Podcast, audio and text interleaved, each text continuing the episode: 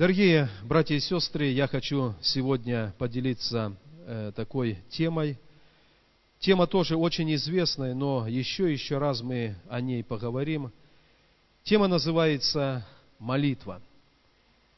Вообще есть такое классическое определение, что такое молитва.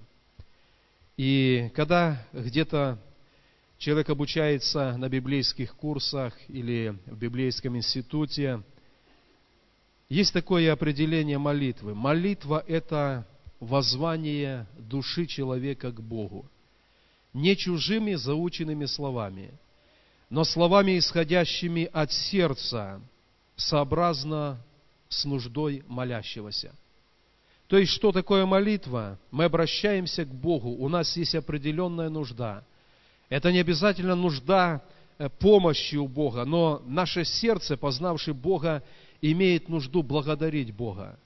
И мы взываем к Богу, и не чужими какими-то записанными словами, но нашими, исходящими от сердца, мы начинаем обращаться к нашему Небесному Отцу.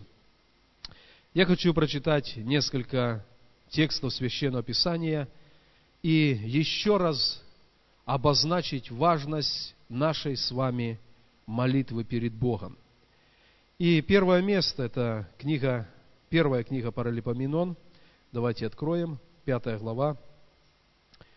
Может быть, года два-три назад я читал эти стихи, я зачитаю их сегодня еще раз. Э, тема сегодняшней проповеди о молитве. И это место как раз подходит для того, чтобы зачитать его о молитве. Пятая глава, первая книга Паралипоменон, стихи 18 и 20. «У потомков Рувима и Гада и полуплемени Манасина было людей воинственных, мужей, носящих щит и меч, стреляющих из лука и приученных к битве, 44 760 выходящих на войну.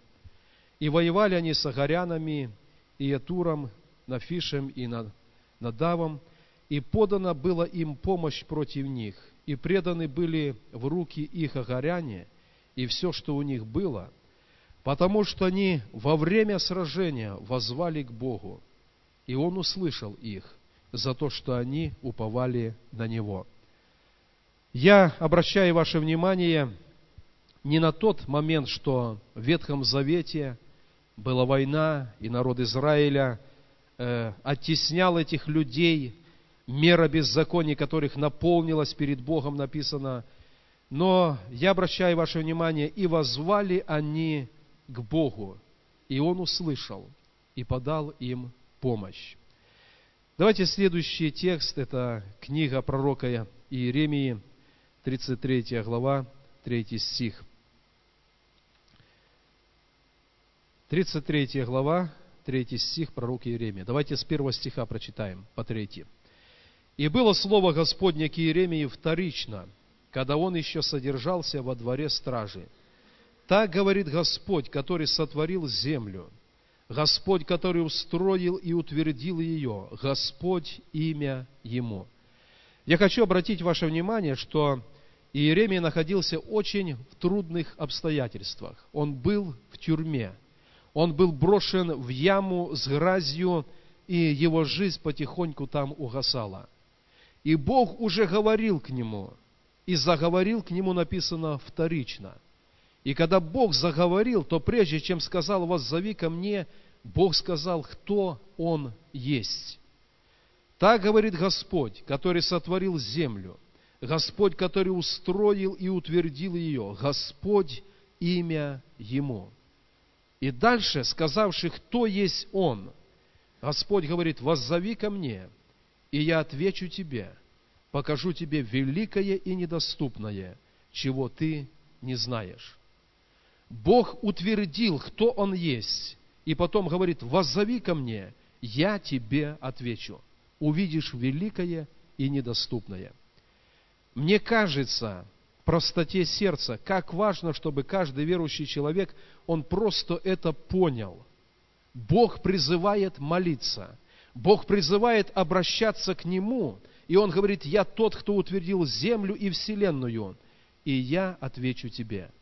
И то, что никто не мог совершить в твоей жизни, я покажу тебе великое и недоступное. Давайте Деяния апостолов, 12 глава, 5 стих. Новый Завет, Деяния апостолов, 12 глава, 5 стих.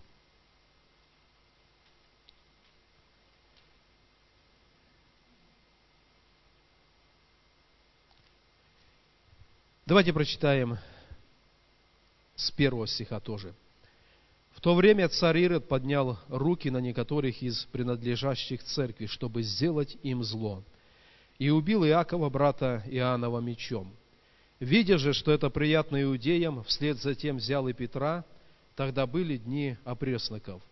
И, задержав его, посадил в темницу и приказал четырем четверицам воинов стеречь его – намереваясь после Пасхи вывести его к народу. Итак, Петра стерегли в темнице. Между тем церковь прилежно молилась о нем Богу. Когда же Ирод хотел вывести его, в ту ночь Петр спал между двумя воины, воинами скованы двумя цепями.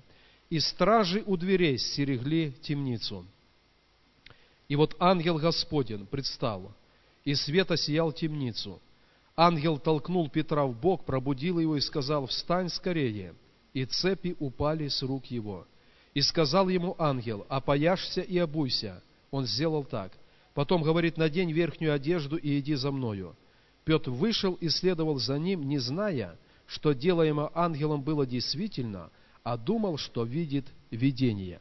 Они подошли к городским воротам железным, которые сами собой отворились, и Петр пришел на служение – на служение, где церковь прилежно молилась о нем Богу. И обстоятельства, которые были не подвластны человеку, закован. 16 воинов около него стерегут его. Железные двери.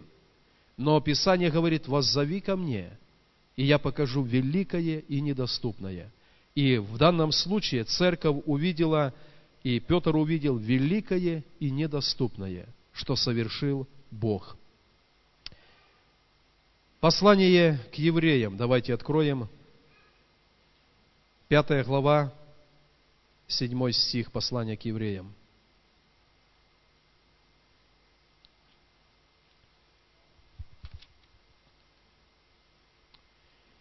Об Иисусе Христе мы читаем так. Он в одни плоти своей, сильным воплем и со слезами, принес молитвы и моления, могущему спасти его от смерти, и услышан был за свое благоговение. Когда Иисус молился в Евсимании, то написано, пот его был как капли крови. Но он возвал с воплем и со слезами, и Отец услышал его – и написано, с неба был послан ангел, и он его укрепил перед Голгофой.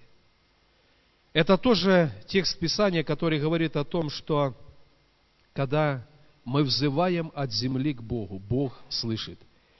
И я хотел бы сегодня, дорогие братья и сестры, немножко порассуждать, как мы молимся, с каким постоянством, с какой ревностью – идем ли мы в наших молитвах, в наших воззваниях до конца.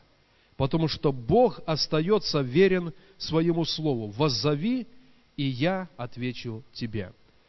Когда мы беседуем со многими людьми, человек говорит иногда, верующий человек, пришли трудные обстоятельства, и он попытался как-то их разрешать, он даже молился, и он задает вопрос, а что я еще могу сделать? И знаете, какой правильный ответ? Ты можешь продолжать молиться. Ты можешь продолжать взывать. Ты можешь продолжать ходатайствовать. И у Бога есть обещание. Ты взывай, а я отвечу. Иногда, когда мы не получили ответ от Бога в какие-то наши временные сроки, наше сердце начинает смущаться – но Бог не говорит, когда говорит, ты воззови, а я отвечу. Мы знаем, что есть мгновенный ответ Божий, а есть ответ Божий, который во времени. И еще есть Божий ответ, который пришел не таким образом, не с таким результатом, который мы сами в себе в сердце определили. Но Бог, когда мы взывали, Он обязательно ответил. Скоро 21 год, когда я несу служение пастора здесь, по местной церкви. И мои личные наблюдения за эти два десятка лет. Сколько раз в жизни людей, которых Бог призвал в церковь, наступали моменты, когда они падали во грехе, когда они уходили с церкви, когда в их семье обстоятельства были, которые иначе как полным крушением не назовешь но кто-то за них молился. Я знаю примеры, когда мы с семьей за кого-то молились, продолжали молиться. И внешне, казалось, пришел самый глубокий кризис. Уже дальше не может быть хуже. Но когда есть молитва, когда есть ходатайство, когда есть воззвание, когда есть вопль и слезы, тогда вдруг приходит Божий ответ – и то, за что мы молились, оно было благословлено Богом. Я хотел бы сегодня затронуть такой вопрос. Когда мы молимся за мужа, за жену, за детей, возможно, за внуков, чего мы просим у Бога для них? Когда наш родственник заболел, чего мы просим? Наверное, мы просим исцеления. Конечно же. Когда кому-то грозит заключение тюремное, чего мы просим? Чтобы Бог вмешался, чтобы Бог как-то защитил. Когда нет устройства в семейной жизни, в наших детей, может быть, в нашей жизни, о чем мы просим? Чтобы Бог дал устройство. Я хотел бы сегодня, чтобы мы немножко, может быть, сместили ударение, которое мы делаем в наших молитвах. Когда мы молимся за неуверовавших наших родных, близких, все, что мы должны просить у Бога в первую очередь, мы должны просить, чтобы в их жизни произошла встреча с Иисусом. Встреча со Христом, она полагает новое основание – и на этом положенном новом основании может созидаться новая, благословенная, богоугодная жизнь. Если наш родственник просто получил исцеление, он просто избежал тюрьмы, еще еще что-то, но он так и остался без встречи со Христом, у него корень тот же. Грех возвратится в его жизнь, и мы не получили того, по сути, чего ожидали. Когда мы молимся, мы хотим, чтобы наши близкие и родные, они пережили встречу со Христом. Одна мама молилась за сына, из-за греха его здоровье было разрушено, он лежал в больнице умирающим. Она знала Бога, и она ходатайствовала, чтобы Бог открылся для сердца ее сына. И ночью она увидела сон, что ее сын плачет и кается перед Богом. Она видела во сне, что слезы льются с его глаз, и он утирает их платком, и когда помолился, положил этот мокрый от слез платок под подушку и мирно уснул. Она утром пошла в больницу, и ей сказали, что ночью ее сын ушел в вечность, умер. Мама подошла к подушке, подняла подушку и достала платок, он был мокрым от слез. И как верующий человек, как человек, рожденный свыше, она в сердце благодарила Бога. Господь, я взывала, и Ты ответил. Прежде чем оборвалась его жизнь на земле, он не просто получил исцеление, но он ушел в вечность примиренным с Богом.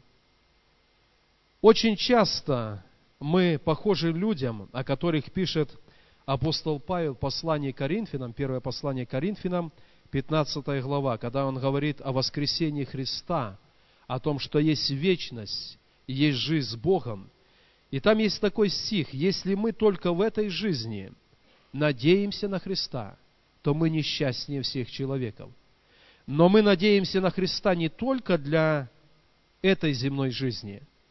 Наша основная цель и наше большее ударение, оно поставлено на том, когда мы или наши близкие и родные оставят эту земную жизнь, они будут приобретенными для Бога.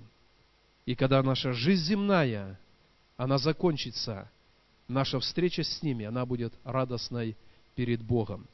Поэтому я бы хотел, чтобы мы продолжали молиться перед Богом. Мы продолжали взывать к Богу. И Бог дал ответ, ты воззови, а я отвечу. И наше ударение – это не просто какое-то благоденствие наших родных и близких. Конечно, Бог и это дает. Но первый, э, первое, на что мы делаем ударение, это чтобы наши родные, они пережили встречу со Христом. Я хочу назвать еще несколько моментов, которые необходимо нам знать, когда мы молимся о какой-то нужде перед Богом. Иногда, когда мы молимся о чем-то, Бог прежде всего захочет изменить нас. Иногда нам надо перед кем-то покаяться, и Бог будет побуждать нас это сделать. Иногда нам надо будет у кого-то попросить прощения, и нам надо это сделать, прежде чем Бог пошлет свой ответ. Иногда нам надо возместить какой-то ущерб, который вне Бога мы причинили человеку. Очень сильное действие производит Дух Божий, когда к человеку приходит кто-то и искренне признается, что когда-то он что-то взял незаконно, уворовал.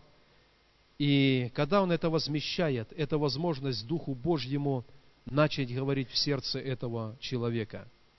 Поэтому пусть Бог благословит, чтобы мы были послушны Богу, когда мы молимся к тому, что Он ожидает от нас. И вот эти места Писания, которые мы прочитали, написано, они воззвали. Церковь прилежно молилась. Об Иисусе написано, сильным воплем и со слезами принес свое моление, и Отец его услышал, и был послан ангел. Я бы хотел, чтобы, молясь о каких-то нуждах, мы никогда не проявили непостоянства. Мы молились, мы молимся, мы напоминаем Богу. Есть учение, которое говорит, что если ты о чем-то помолился однажды, об этом уже можно не молиться. Знаете, есть вещи, за которые мы помолились, и, конечно же, Бог их совершил. Но есть моменты, когда мы проводим эту молитвенную брань и продолжаем наше ходатайство перед Богом, и у Бога это действует. Я когда-то, когда еще был, может быть, лет 25 назад это было, я имел одну личную нужду, для меня она была очень значимая.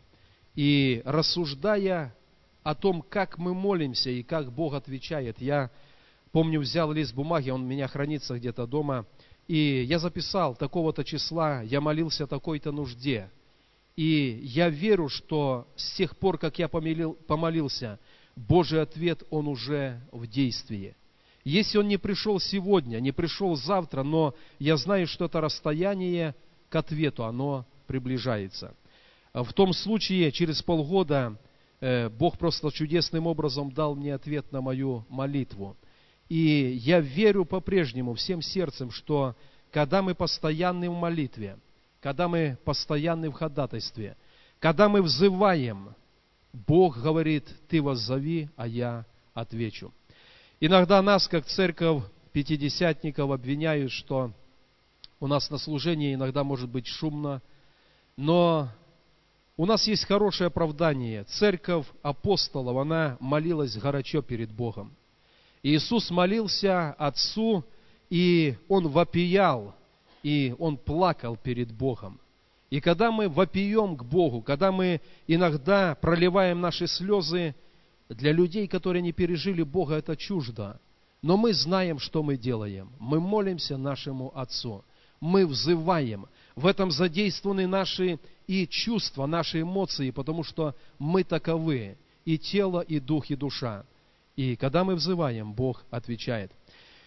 Я помню, когда-то тоже в молодости я э, иногда практиковал, иногда, вы понимаете, да, люди, когда поссорятся, когда на сердце уже совсем у них плохо, то они находят время, говорят, ну просто выкричался там на мужа, на жену, на детей. И мы понимаем, что это бесполезно, и это вредно, да, это разрушает семейный, э, семейную атмосферу и мир. Когда у нас есть какие-то нужды перед Богом, нам иногда надо перед Ним и выкричаться, да. И иногда, как бы, как верующие люди, мы можем использовать такие моменты, когда мы где-то уехали, остались просто один на один перед Богом, и мы можем в голос молиться перед Богом. Мы можем и плакать, и кричать, и вопиять, и благодарить Его так, как никогда. И Бог это слышит, Бог это принимает. И если бы, кажется, нас услышал кто-то из неверующих людей, его бы это смутило, но мы-то знаем, что мы делаем. Я когда-то был э, вроде такое огромное поле, но может быть, полкилометре э, была ферма, конюшня, и там был ночной сторож. И я тоже так прилежно молился перед Богом, но из-за того, что это ночь, и было очень тихо, сторож очень хорошо меня слушал. И потом он рассказал моей маме, он не узнал, что это я, но он рассказал, что вчера, говорит, на поле кто-то так молился, и я тоже так плакал перед Богом и тоже молился. И обоюдная польза, сторож приблизился к Богу достаточно. Знаете, я веру, братья и сестры, что когда мы взываем к Богу, когда мы постоянны в молитве, приходит ответ Божий.